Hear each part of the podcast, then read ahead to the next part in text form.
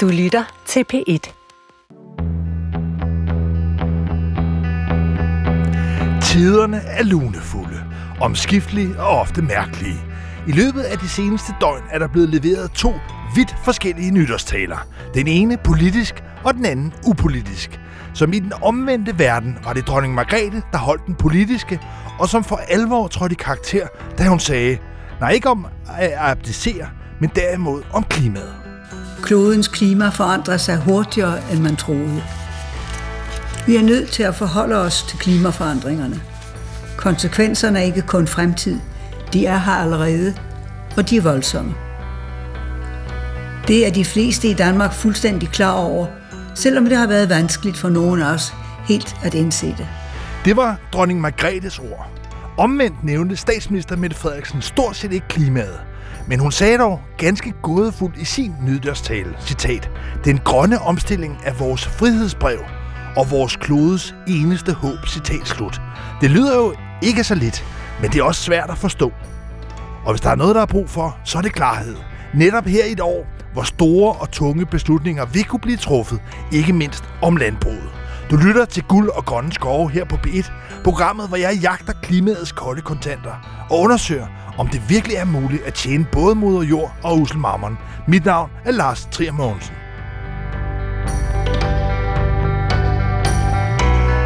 2024 tegner faktisk til at kunne blive et gennembrudsår for grøn omstilling.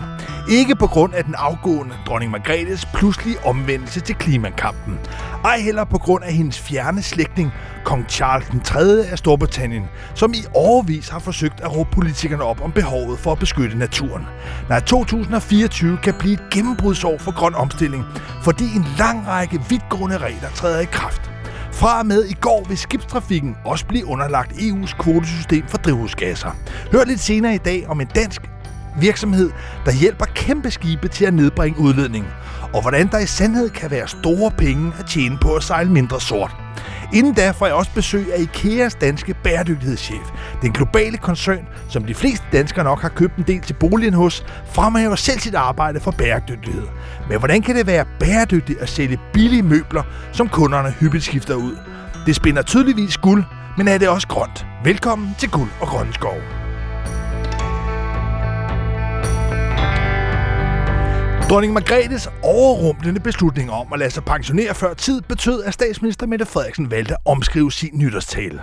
Og dermed har vi som undrende offentlighed ikke fået konkrete bud på, hvad det er for nogle store beslutninger. For Mette Frederiksen, ja, hun havde skrottet en passage. Vi ved ikke, om det ville have handlet om klimaet, men vi fik i hvert fald ikke svarene på, hvad det er for nogle beslutninger, vi står overfor her i løbet af 2024. Og derfor er det mig en fornøjelse nu at kunne byde Øh, eller give radiodebut, i hvert fald her på P1, til DR's nye klimaanalytiker, Philip Kirkegaard. Velkommen her til Guld og Grønskov. Tak for det. Hvad er de største og vigtigste klimabeslutninger, som Danmark står over for her i 2024? Den helt store beslutning, det er, hvad gør vi med landbruget? Landbruget er en meget særlig sag, og øh, mange derhjemme går måske, og sådan, hvis man har et eller andet, man skal renovere et hus eller sådan noget, så vil man godt have klaret det sværeste øh, først. Så det er ligesom overstået. Øh, her har vi gjort det lidt omvendt, eller regeringen, øh, S-regeringen gjorde det omvendt ved at planlægge det, så det var noget af det, der lå sidst. Ja, fordi hvis man kigger på den klimapolitik, som jo har været omdiskuteret i mange år, og hvor der også er blevet i hvert fald truffet rammebeslutninger, altså sådan principperne for, hvordan man skal håndtere det, er, er blevet truffet for lang tid siden. Men der begyndte man med blandt andet energiomstillingen. Og noget af det, der har været fantastisk at se der, det er, at der er det faktisk lykkedes at lave guld og grønne skove, fordi vedvarende energi er billigt. Men hvad er det for en udfordring, sådan vi står med også økonomisk i forhold til omstilling af landbruget? Mette Frederiksen og hendes kolleger i regeringen, de har jo den her fortælling om, at vi kan godt ændre vores samfund, vi kan omstille vores samfund, og samtidig opretholde den levestandard og den økonomi, økonomi, vi har i dag.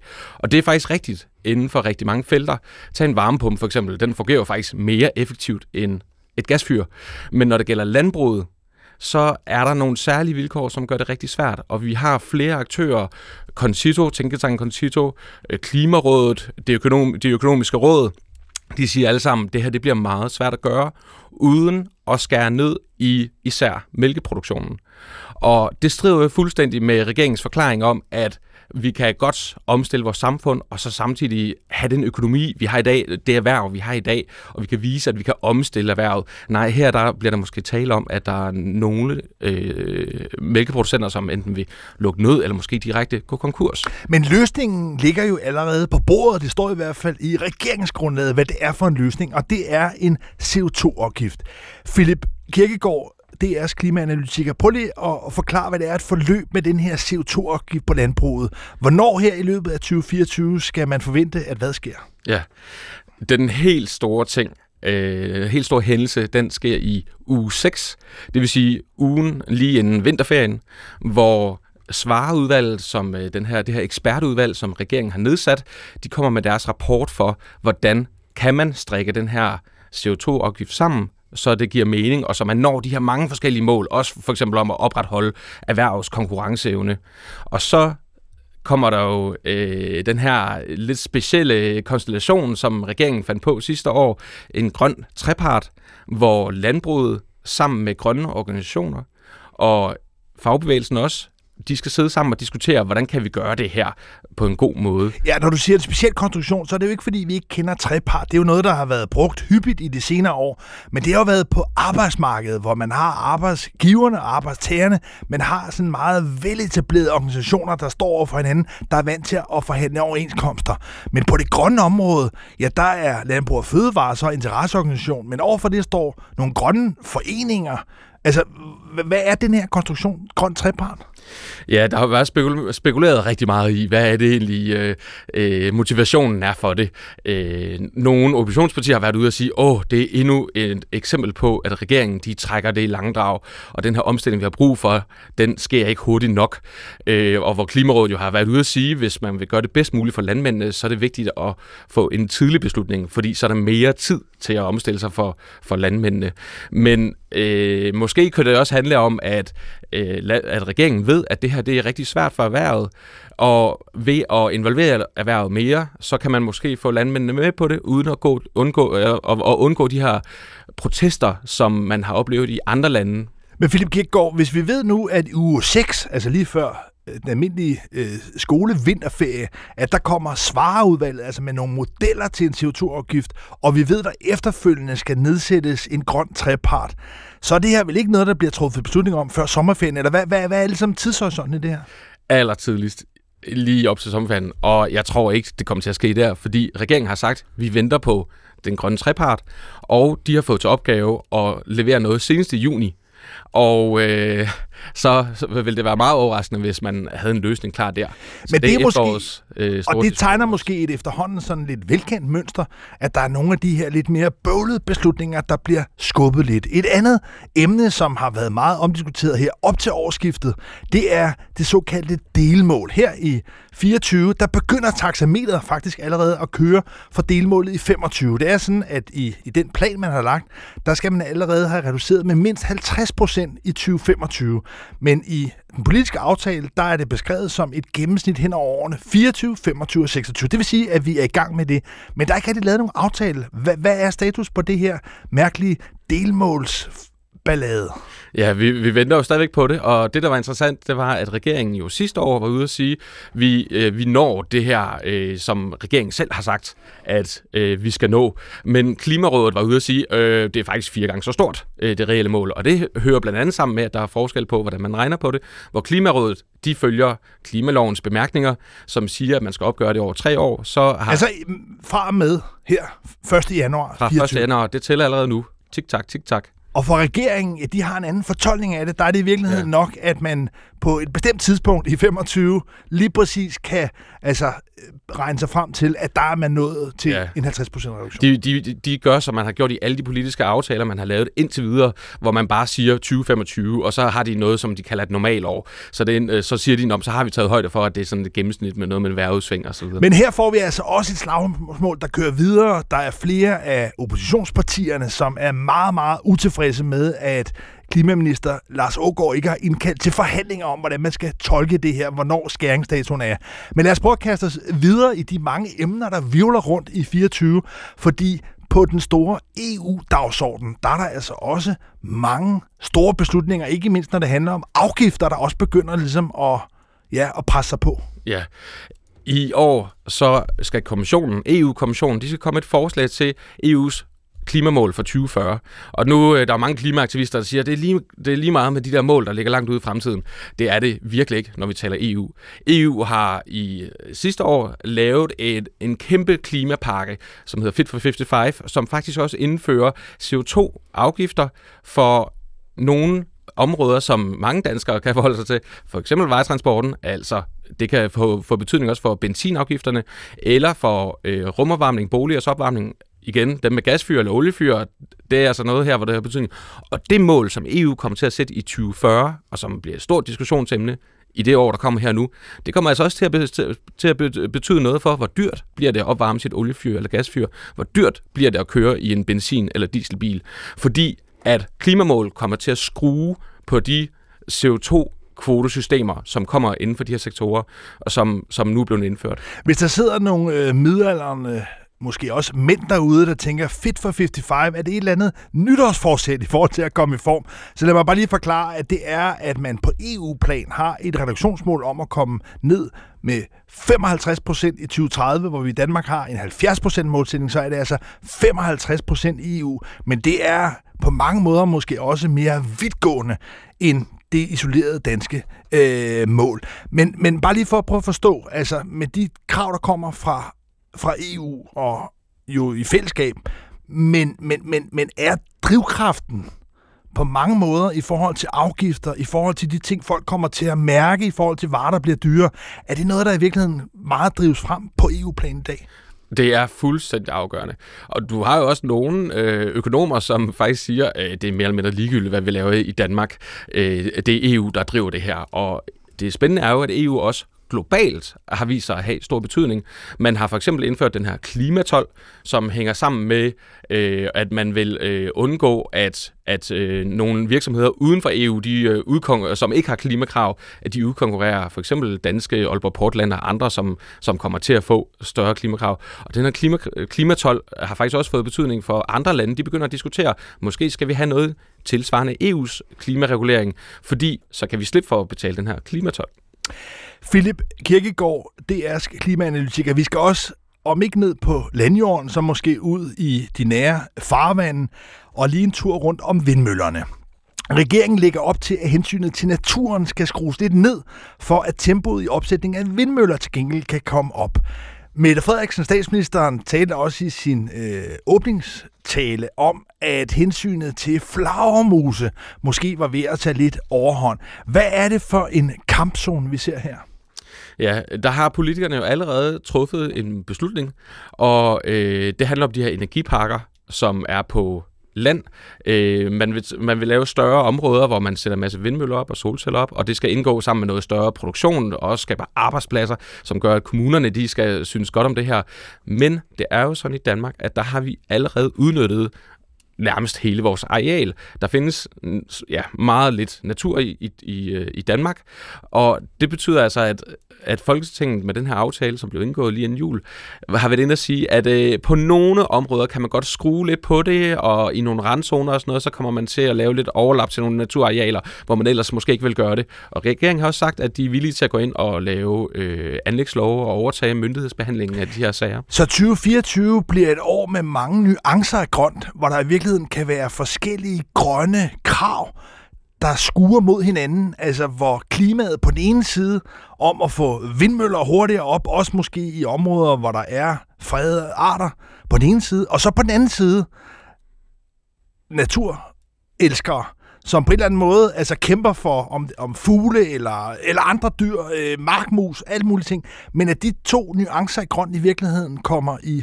kamp med hinanden. Ja, vi er, der er jo truffet en politisk aftale, men det er nu, den skal implementeres, og nu kommer vi til at se, hvordan vil de enkelte kommuner håndtere det her, og hvordan vil regeringen håndtere det, når det bliver konkret. Og det øh, bliver utrolig spændende at følge med i, og det, det gælder faktisk også øh, havmøller, hvor der også er nogle øh, naturhensyn, øh, som, som kommer til at og, og måske gå i kampolage med de store havvindsplaner, der er ude i Nordsøen især. Men Philip Kirkegaard, bundlinjen er, at der ikke er blevet sat mange vindmøller op i de senere år. Slet ikke på land, og også kun i begrænset omfang på vand.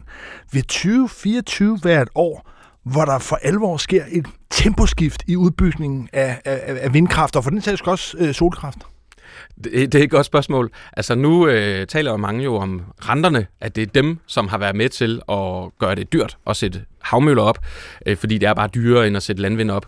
Og nu øh, er der jo tale om, at renterne måske falder, så det kan jo godt være, at der kommer lidt skub i nogle grønne investeringer på grund af de faldende renter. Jeg indledte med at fortælle om dronning Margrethes omvendelse til klimakampen. Hun har tidligere udtalt flere gange, at hun var skeptisk imod ideen om menneskeskabte klimaforandringer. Vi kunne høre i hendes nytårstale, at det er noget, hun har lagt bag sig, selvom det havde været svært for hende at indse. Til gengæld var Mette Frederiksen ikke særlig klar i mailet, når det kommer til, hvad regeringen har tænkt sig at gøre, hverken i Danmark eller EU, på klimafronten. Hun havde dog en formulering, citat, den grønne omstilling af vores frihedsbrev og vores klodes eneste håb. Philip Kirkegaard, DR's klimaanalytiker. Hvad ligger du i de, for mig at se, ret gådefulde ord, den grønne omstilling af vores frihedsbrev? I mange år havde vi jo deponeret vores energipolitik hos Putin. Og især Tyskland var øh, meget afhængig af Putins billige gas til deres store industri. Og derfor er det jo også et spørgsmål om at gøre os øh, uafhængige af øh, både Putin, men også andre øh, regimer rundt om i verden, Saudi-Arabien for eksempel, når, når, øh, når de taler om at, at sætte gang i en grøn omstilling og producere vores egen grønne energi fra vind og sol. Så det er i virkeligheden sådan et stort historisk hjul, der også knuser ind over her, at der ikke kun er et spørgsmål om klimaforandringer, men der også er kommet nogle geopolitiske dimensioner ind i det her, som nok også kommer til at præge 2024. Philip Kirkgaard, DR's klimaanalytiker, Tak skal du have, og øh, tak for din debut her på B1 som DR's øh, nye klimaanalytiker. Jeg tror, vi kommer til, og øh, det kan godt love lytterne at høre mere til dig. Tak, tak for, for det. du kom.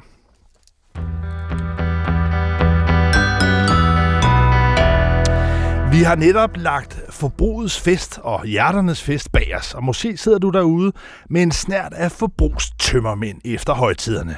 Selv har jeg holdt jul og nytår i Sverige, og eksempelvis opgraderede vi vores puder til vores slagbænke. Og jeg kan lige godt gå til bekendelse. Et af de steder, jeg selv kan overraske mig selv over, at lave sådan nogle impulskøb, altså hvor man lige pludselig vælter meget mere ned i indkøbskurven, end man egentlig havde planlagt det er i den svenske gigant IKEA. Selvom man er kommet og måske kun havde tænkt sig at købe nogle pyntepuder, ja, så ender det med, at man har alt for meget med. Der er i hvert fald ikke noget sted, jeg overkøber mere. Ikke desto mindre har møbelgiganten et erklæret mål om at ville fremme et mere cirkulært og bæredygtigt forbrug. Umiddelbart lyder det lidt som et paradoks, i hvert fald for mig selv, eller hvad? Nu kan jeg byde velkommen til dig, Monika Kini, der er bæredygtighedschef for IKEA her i Danmark. Velkommen til. Mange tak. Hvad er det for et arbejde med bæredygtighed, IKEA laver? Fordi altså, det er paradoks, jeg beskriver her. Det tror jeg, der er mange, der kan leve sig ind i. Men vil du ikke anerkende, at der er noget lidt mærkeligt ved, at man går ind og køber, mange impulskøber, og så kan man se skilte om bæredygtighed. Hvordan hænger det sammen? Ja, altså jeg vil sige, det, det jeg vil starte med, det er, vi, øh, vi er i gang med en omstilling, selvfølgelig. Og det kræver, at vi, at vi integrerer de her cirkulære principper og de her cirkulære initiativer ind i vores eksisterende forretning. Og det er super vigtigt, fordi det er også den eneste måde, at det giver mening for os at, at holde fast i de her initiativer, hvis vi kan se, at det, at det bidrager til den forretning, at vi har i dag. Det er det, at omstillingen handler om. Det er at, at skifte lidt af gang. Øhm, så, så for mig er det ikke en, øhm, øh, nødvendigvis et paradoks. Det er det er altså den centrale øhm, opgave, som alle virksomheder er i gang med, er at se, hvordan kan vi tage det, vi har i dag, og lidt af gang andre det til noget, noget helt andet.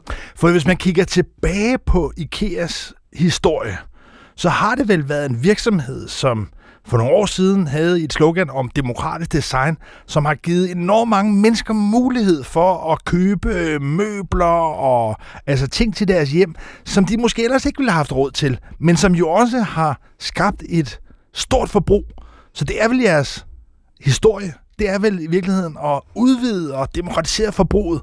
Så det har vel skabt, hvis man kigger bagud, et meget, meget stort også CO2-aftryk. Ja, ja det, og det har vi selvfølgelig. Vi har et stort CO2-aftryk.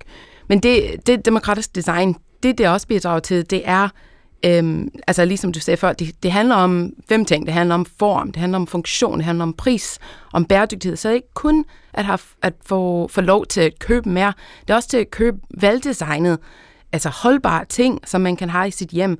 Så det, og det holder vi stadig med. Altså, det, demokratisk design det er stadig en kæmpe del af vores øh, designprincipper og vores forretning.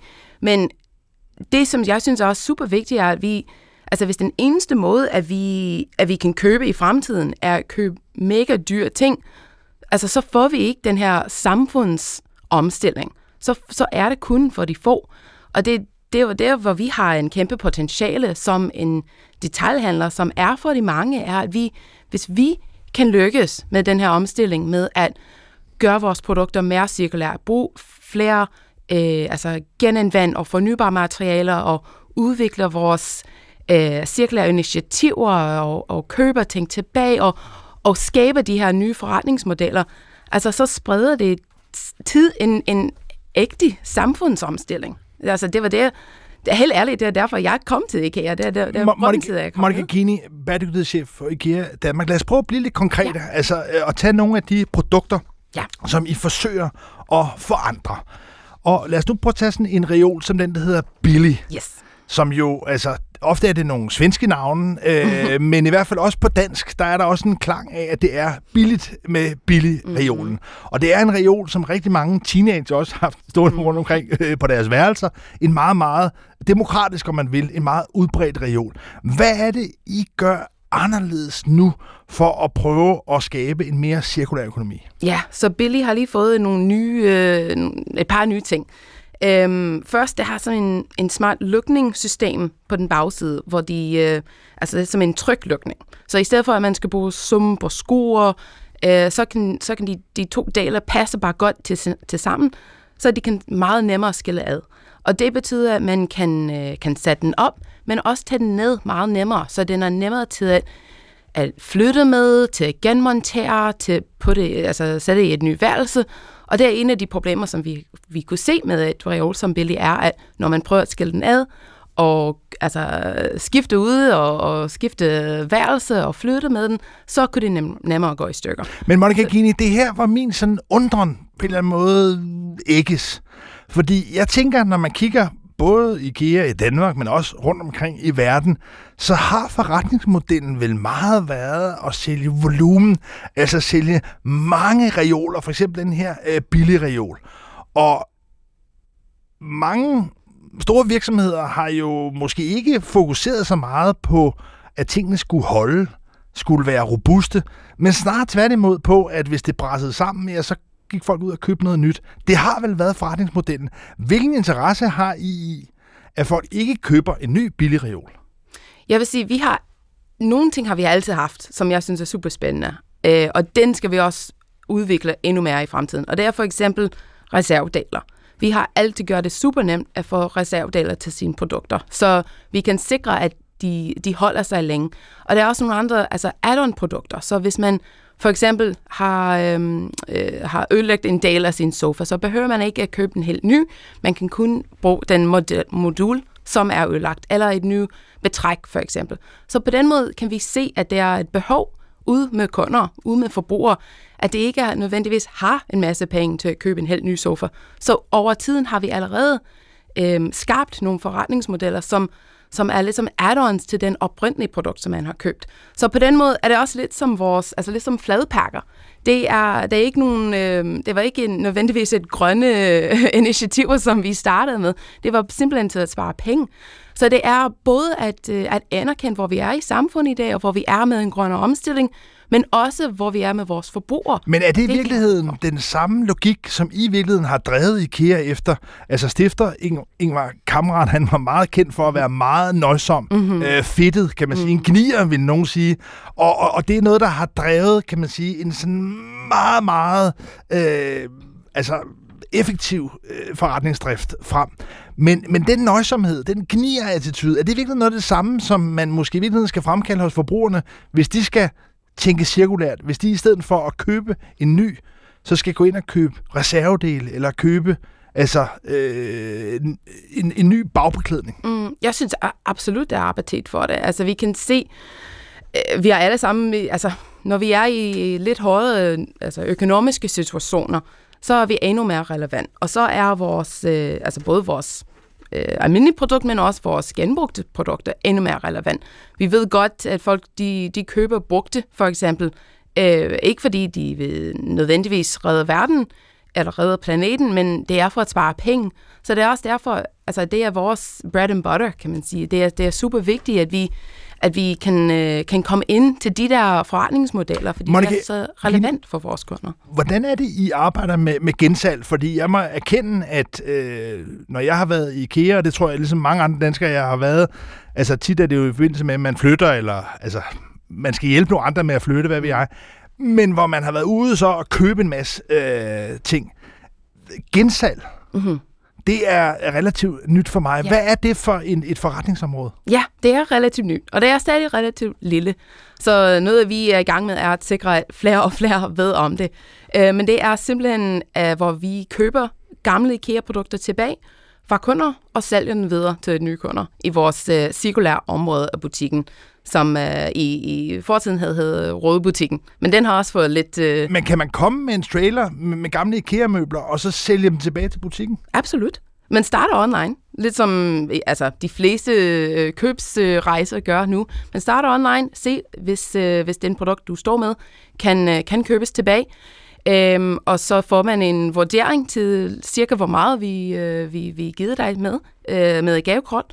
Og så kommer man ved og, øh, og, og aflevere. Og, det er måske der, hvor I så også får et sundt virkelighedstjek, yes. forstået på den måde, at hvis der så for eksempel kommer nogle billige reoler tilbage, hvor bagbeklædningen er gået i stykker, ja, så er der ikke særlig meget værdi i det. Så, så prøv at forklare den proces, ja. altså hvor lige pludselig der begynder at købe varer tilbage, og hvad betyder det for designet af de ja. produkter, I har? Men jeg først og fremmest sige, den eneste måde, at vi kan have en, en gensalg service, er at vi har valgt designet, altså vi har holdbare produkter. Fordi det giver ikke nogen mening for os at prøve at sælge den videre, hvis vi synes, de, de går i stykker lige med det samme. Så det, på den måde er, er der allerede som en, en check på den, på den side.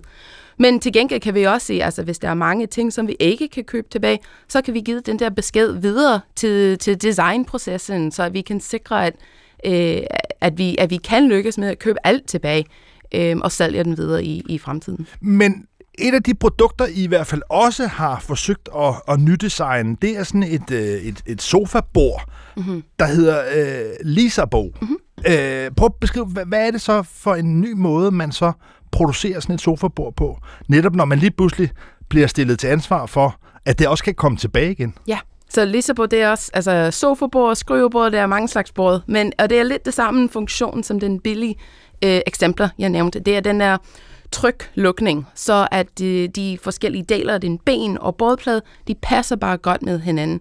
Så man behøver ikke at bruge sumperskoer. Igen, de kan nemt skille af, øh, øh, flytter med den, genmonterer, de, de holder bare endnu længere, når man behøver ikke at, øh, at drille huller i den. Så på den måde kan de, øh, kan de leve en endnu længere liv øh, med, med sådan en smart funktion. Og det er også en del af den her standardisering, som er en, en vigtig del af de her cirkulære designprincipper, som vores designere arbejder med, det er at sikre, at flere og flere produkter i fremtiden bruger nogle af de samme øhm, øh, systemer til at passe sammen. Så vi behøver ikke en masse forskellige reservedeler, men vi kan bruge øh, øh, før og før, så vi kan sikre, at det er nemmere og nemmere, at folk bare har den i hjemmet, eller kan nemt komme og få den i, i butikken. Altså, man behøver ikke øh, at have en masse af forskellige deler, men nu, bruge nogle af de samme igen og igen. Men ser du den her omstilling til cirkulær økonomi som en videreførelse af Ingvar Kammerats gamle, nu kalder jeg det gnier-mentalitet. For det lyder på mig som om, at det her i virkeligheden også er drevet af, at man skal spare penge i produktionen af, af varer, man skal gøre det smartere, billigere, enklere. Så, så, og det er jo noget, jeg i hvert fald er nysgerrig på her mm. i, i Guld og Grønne Skove, om i virkeligheden sådan økonomisk købmandskab, om det i virkeligheden i sin rene form kan fremelske bæredygtige løsninger? Jeg synes, et andet vigtig del af købmandskaben, vi skal huske, er øh, forbrugsforventninger. Og det, det er noget, vi, vi har endnu mere bevidsthed om nu og, og fremadrettet, at det er øh, det kommer til at være en krav fra forbrugere i fremtiden, at en øh, at, at, altså, virkelig at alle, men især de store øh, virksomheder, som har øh, som har ressourcer til at omstille sig, gør det, og gør det hurtigere og hurtigere. Så det er også en, en vigtig del af købmandskab, er at se, altså, hvad er det, vores forbrugere forventer fra os? Men nu er forbrugere jo forskellige, Ja. og jeg kunne godt forestille mig, at der helt oplagt vil være flere og flere forbrugere, som vil kræve, at nogle af de produkter, de køber hos jer eller hos andre, kan genbruges, mm-hmm. altså kan øh, også har en længere holdbarhed.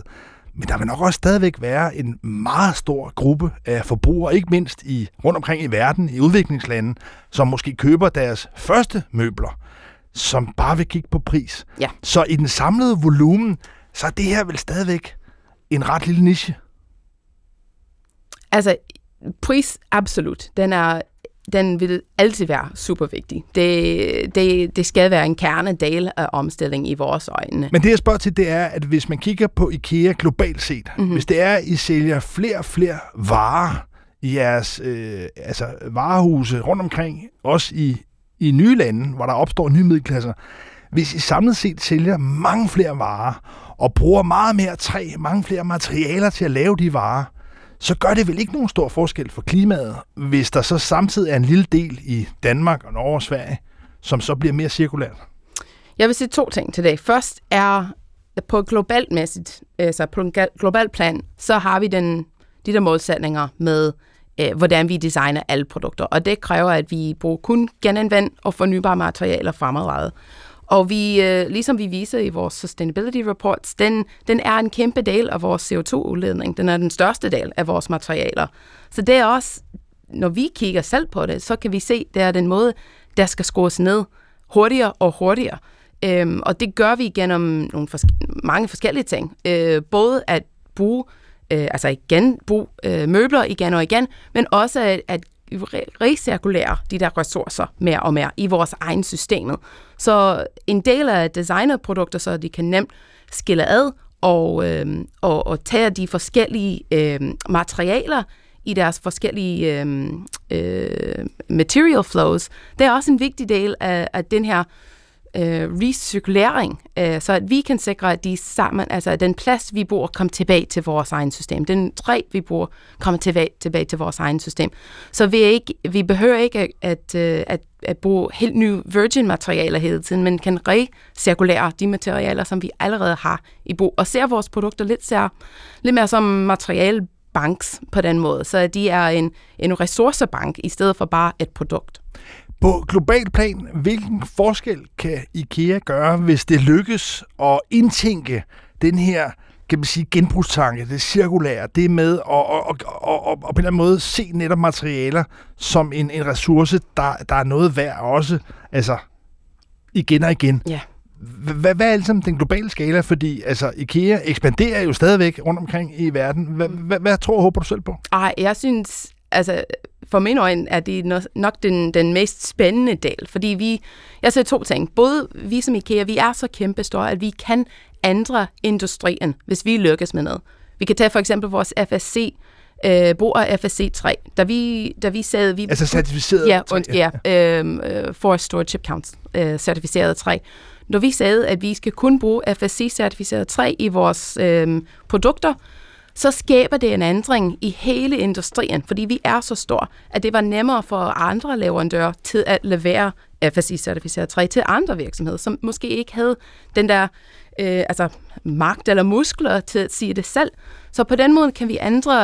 Øh, Altså simpelthen sætte standarden for hele præcis, industrien. Ja. Præcis.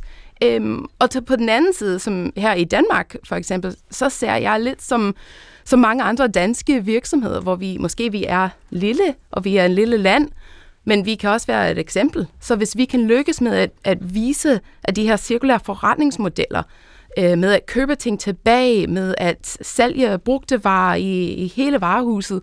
Altså, hvis vi kan lykkes med noget af det, og vise, at det er stadig et god øh, forretning, så kan det også eksportere til andre lande. Monika Kini, bæredygtighedschef i IKEA Danmark. Her til sidst. Ja. Jeg er nysgerrig på, hvad der egentlig ligesom er hoveddrivkraften i den grønne omstilling.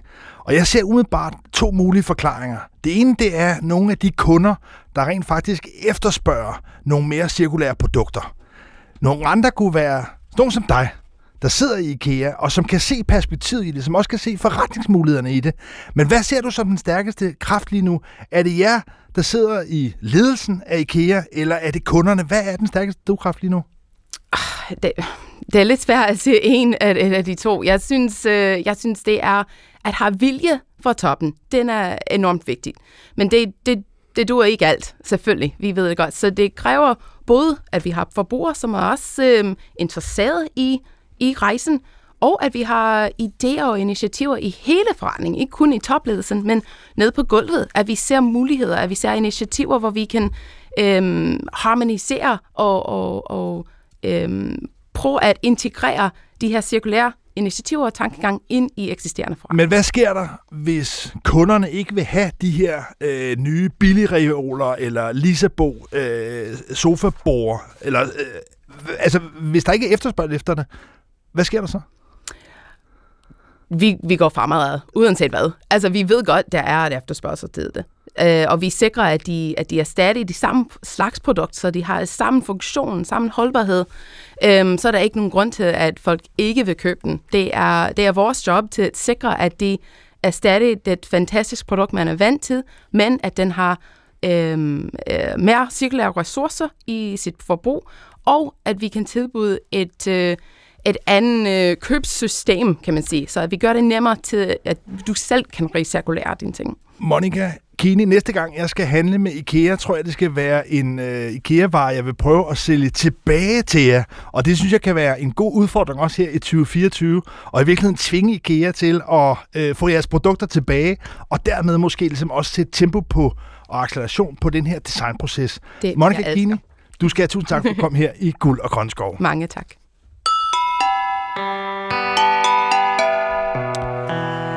Skibstrafikken står for godt 3% af den globale udledning. Det lyder måske ikke af meget, men det er alligevel en enorm kraft, og det er enormt meget fossil brændstof, der lige nu brændes af rundt omkring på verdenshavene. Og heldigvis, ja, så tegner det kommende år faktisk allerede fra i går til at kunne blive et vendepunkt. Jeg har tidligere talt en del om CSRD her i programmet, altså det store bæredygtighedsregneark fra EU, hvor taxameteret for de største børsnoterede virksomheder også er begyndt at tikke nu her fra nytårsklokkerne fra 24. Men der er også et andet sted, og det er netop i skibstrafikken, hvor man vågner op til en ny virkelighed her i 2024, og det skyldes, at shippingbranchen nu indlemmes i EU's kvotesystem ETS.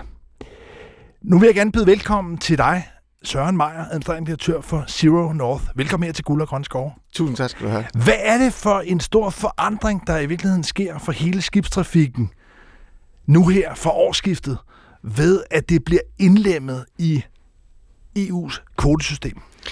Jamen, det der sker her 1. januar eller i går, det er jo netop, at skibstrafikken skal til at betale og øh, sikre deres kvoter ind i EU ETS-systemet. Øh, og det gør jo altså, at skibene og, og rædderierne begynder at få en større opmærksomhed på, at de skal betale for de CO2-emissioner, som de udleder ud i øh, rummet, når det er, de sejler ind i EU.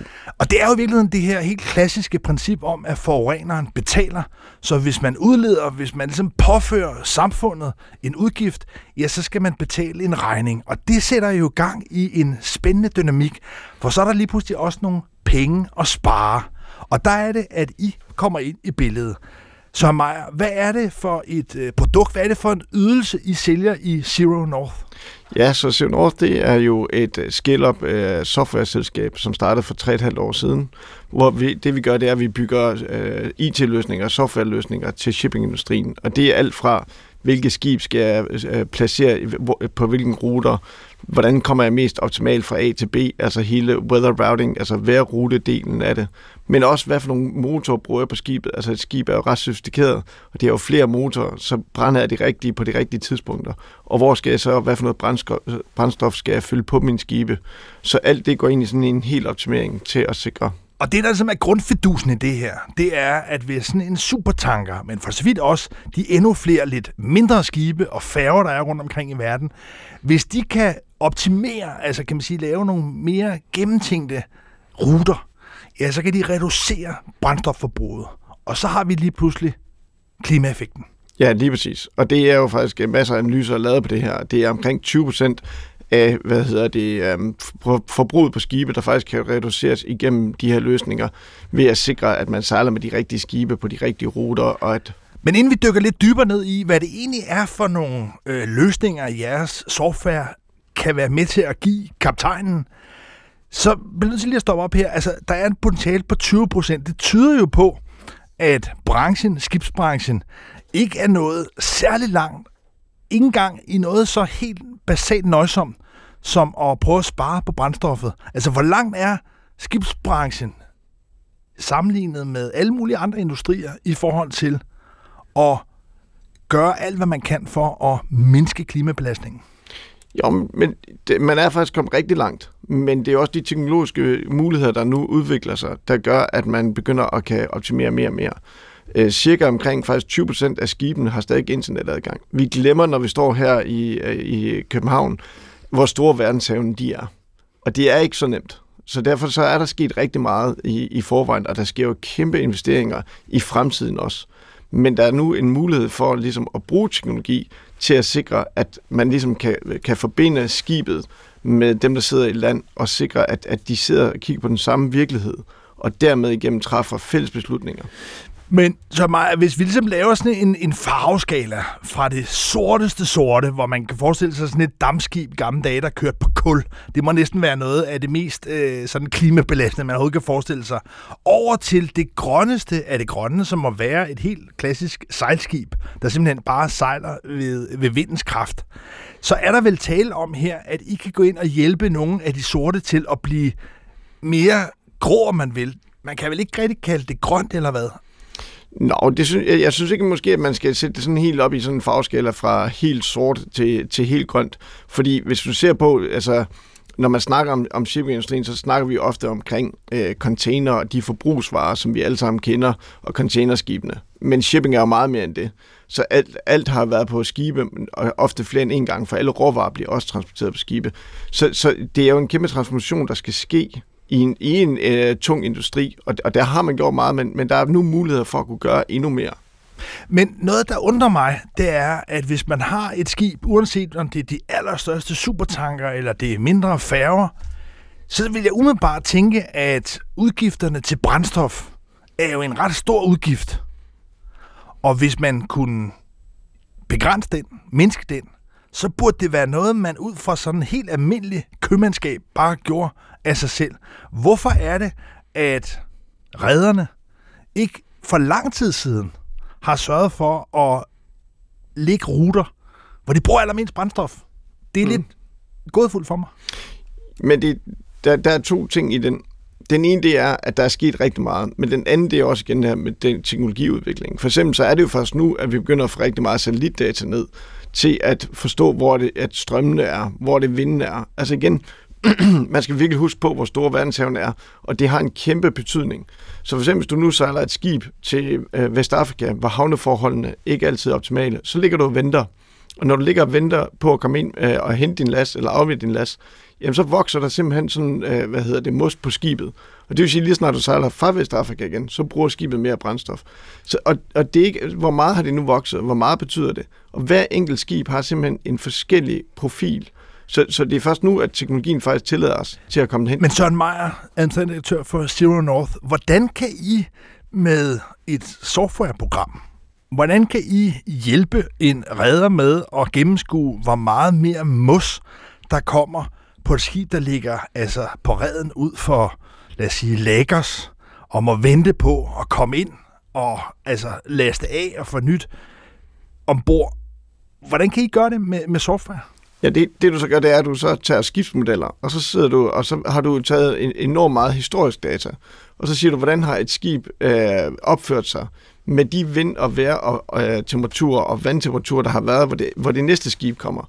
Og så lærer du så fra det ene skib til det næste skib, og det er derfor sådan en platform for vores, som har 4.500 skibe på. Så, så jo mere data, der kommer ind på platformen, jo mere lærer vi, og jo mere kan vi for, eller forudse, hvordan et skib kommer til at... Men lad os lige prøve at tage det konkret. Altså, nu har vi det her skib. Øh, jeg, jeg har selv været på, på, på havnen i, i, i Lagos, for, for en del år siden, men var der lå virkelig mange skibe ude på, på redden, og jeg tror på det tidspunkt øh, var det gennemsnitligt 27 dage skibene måtte ligge, før de kunne komme ind øh, og laste, og det var altså jo noget, der satte økonomien også øh, meget, meget i, i stå.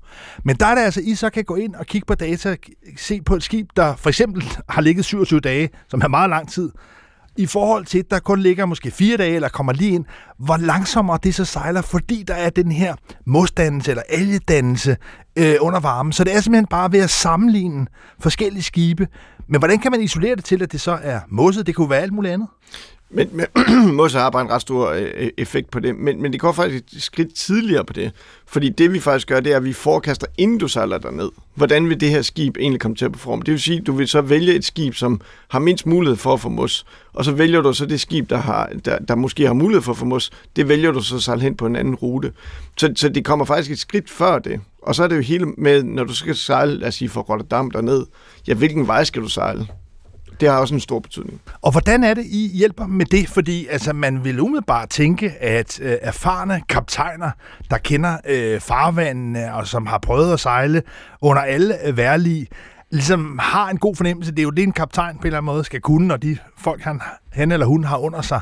Altså, hvordan er det, I hjælper der? Jamen ofte så er det jo faktisk, altså selvfølgelig sikkerheden på skibet bestemmes af, af, af kaptajnen, men det er jo faktisk dem, der sidder på land, der bestemmer, hvor skibet skal sejle hen, og i hvilken fart det skal sejle. Så, så, så det er der, hvor vi går ind, og så hjælper vi dem, der sidder på land, og så linker vi det ud til skibene. Det er den ene del af det.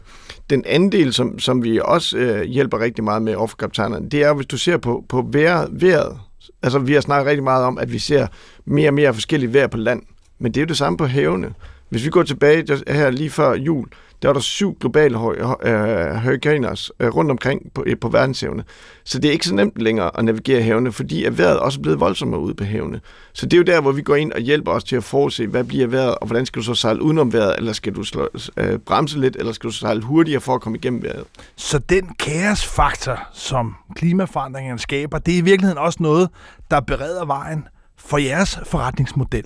Men, men Søren Meier, lige nu, der giver Zero North jo ikke noget overskud. På trods af, at det lyder som en oplagt idé, og det er klart, hvis rædderierne kan spare op mod 20% i, i brændstof. Men prøv lige at forklare, på trods af øh, de fantastiske potentialer, med sådan en relativt nystartet virksomhed, hvorfor giver I ikke overskud? Ja, som sagt, så er vi 3,5 år gammelt, og vi er vokset fra at være seks personer, der startede det, til at vi i dag er omkring 800 øh, og øh, har et kontor 10 steder rundt omkring i verden. Og det har været en bevidst investering fra vores øh, ejers øh, side til at virkelig at tro på, at det her det er et område, vi skal lykkes med for at reducere. Men altså, det er jo der, hvor, hvor penge og økonomi, altså det hænger jo sammen. Så det er en investering i et potentiale, og lad os nu fokusere ind så på det år, vi står over foran, hvor vi altså dels har EU's kvotesystem, som nu begynder at, at tælle. Men i den internationale søfartsorganisation, IMO, der har man også øh, lavet en aftale. Hvor meget kommer det til at betyde? Altså de, de aftaler, der ligger i forhold til, til søfarten, hvor kontante, effektive er de? Jamen, de er rigtig effektive. Vi kan virkelig se, at, at det her med, at, at shipping nu kommer ind og skal være en del af kvotesystemet, får en stor betydning. Vi, man forventer, at, at shipping skal betale omkring 12 milliarder kroner næste år i kvoter for at udlede CO2 ind i Europa. Og, og det gør altså, at rædderierne øh, begynder at, at kigge mere på og sige, okay, hvad kan vi gøre for at optimere den del af det? Men ikke kun det, også skabe transparens i, hvor meget er det egentlig? Fordi igen, verdenshavene er rigtig store, og det betyder, at det er ikke nemt bare at måle, hvor meget det her det udleder. Så, så bare det, at reglerne kommer nu, sikrer, at vi får en meget, meget stærkere model rundt om at måle, hvad er egentlig emissionerne, der kommer ud af skibene. Men hvis vi nu tager øh, den klimaaftale, der er lavet en international søfartsorganisation, så har du selv været ude og sige, at, øh, at der er brug for et fyrtårn men man kun har fået en lanterne. Hvad mener du med det? Ja, man kom jo rigtig langt sidste år i at lave den her aftale, men det man ikke gjorde, det var, at man fik ikke en, en præcis øh, vej derhen. Og den skal vi først blive enige om nu. Og der kan du sige, der går, der går EU jo faktisk lidt foran de andre, fordi de begynder at sætte penge bagved. Havde man nu for eksempel i, i uh, IMO-aftalen fået et globalt uh, CO2-skat uh, uh, på, så havde det gået endnu hurtigere. Ja, for hjemme taler vi jo tit om det her svære balance mellem, at vi er et lille land, og hvordan skal vi ligesom påvirke den store verden. Men her er der i virkeligheden tale om, at det ikke er nok, at EU går for os, som man ellers kunne sige var, var et stort marked, fordi skibstrafikken er så global. Så vil, hvad betyder det egentlig, at at EU nu begynder ligesom at sætte også nogle økonomiske tommeskruer på, på et globalt marked, fordi man har jo tidligere hørt om udflagning af, af, af skibe, og det er jo det hele taget noget, der, der i højere grad stadig i høj grad også sejles alle mulige andre steder hen i Europa. Så hvad betyder det egentlig? Jamen altså, så, så shipping er jo et globalt marked, men det, der, øh, det her, det er jo ikke et spørgsmål, hvor skibene er flade, det er et spørgsmål, om du sejler ind og, ind og, ind og ud af Europa. Og, og det kommer ikke til at ændre sig. Så, så der er ikke nogen, der forventer, at rutetrafikken eller uh, godstrafikken flytter sig på grund af det her. Men det, det kommer til at gøre, det er, at andre regioner vil begynde at kigge på det og begynde at gøre det samme. Hvorfor egentlig det? Ja, det er jo fordi, de kan se, at shipping-delen er en del af og kan få et øh, penge ind til at investere ind til den nye øh, teknologi. Omkring 75 procent af de øh, 12 milliarder, der kommer ind nu her næste år, de går tilbage til øh, EU-landene, som de kan geninvestere i forskellige projekter, optimere deres havne, brændstoffer øh, og alt andet. Og, og det kommer andre til at kigge på og sige, okay, altså en USA eller en Kina, sige, det vil vi da også gerne gøre. Og det vil sige, det her erhverv, det bliver mere og mere kompleks for shipping og flytte varerne rundt omkring.